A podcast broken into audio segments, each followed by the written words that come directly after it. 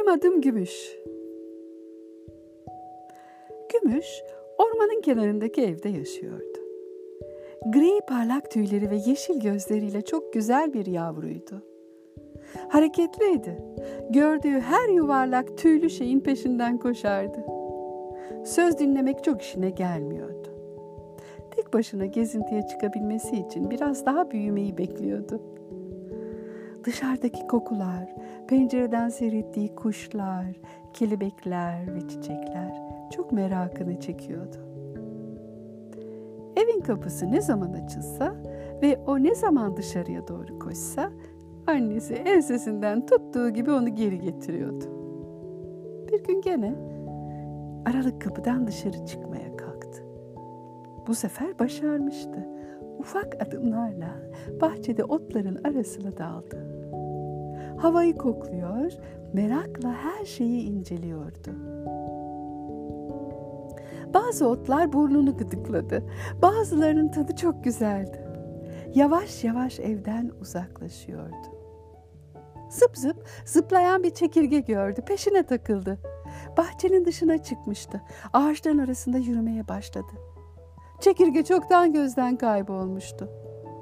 Gümüş bu sefer de bir sineği kovalamaya başladı.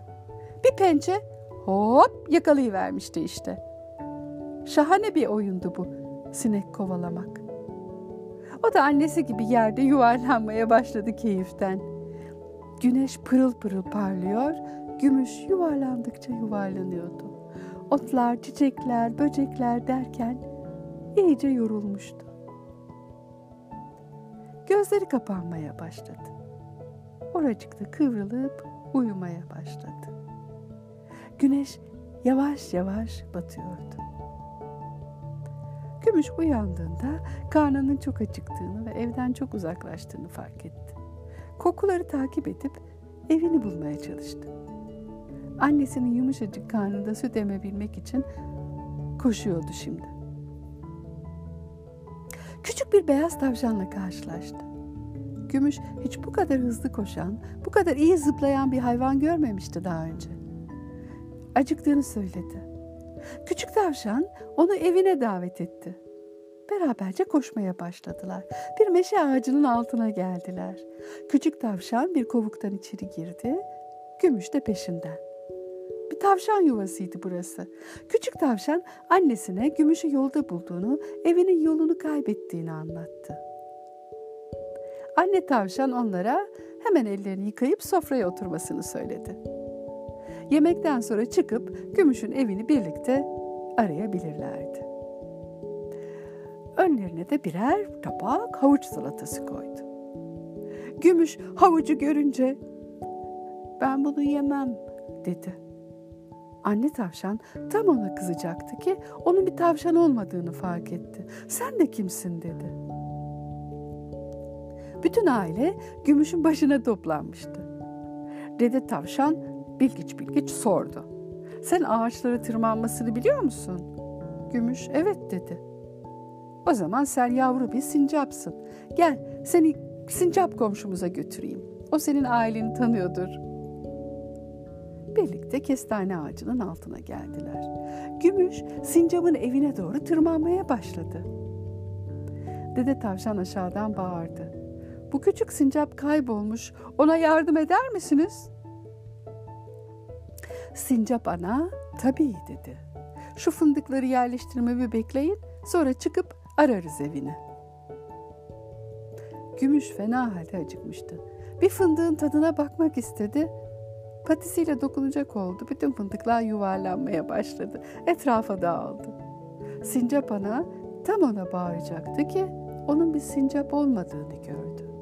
Sen de kimsin dedi. Bilmiyorum dedi Gümüş. Benim karnım çok aç. Ne yersin sana ceviz vereyim mi? Ben ceviz yemem. Belki minik bir fare. Fare mi? Tamam, şimdi anladım.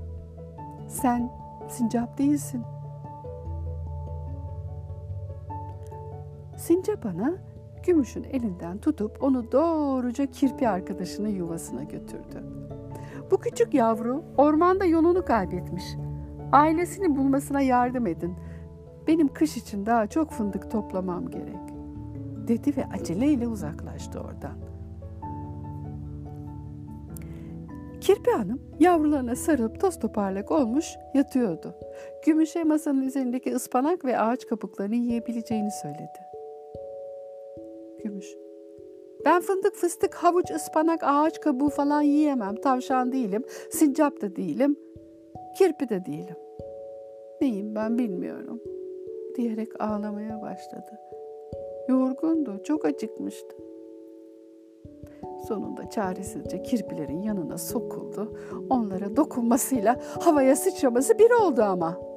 Ay diye bağırdı. Kirpilerin dikenleri batmıştı. Canı çok acımıştı.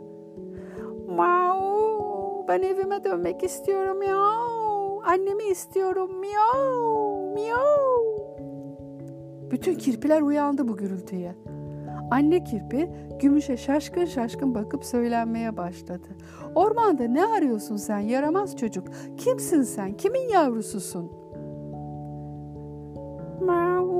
Bilmiyorum kim olduğumu. Adım Gümüş.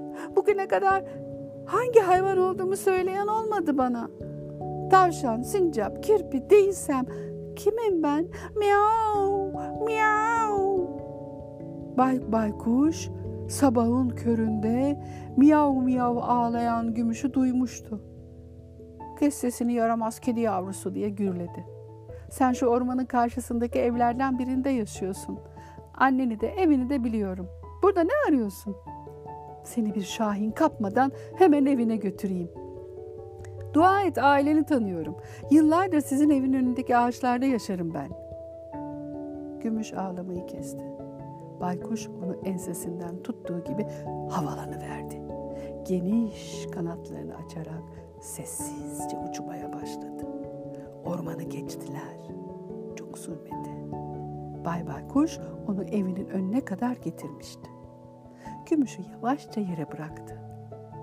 Ve gece avını tamamlayabilmek için ormana doğru gözden uzaklaştı.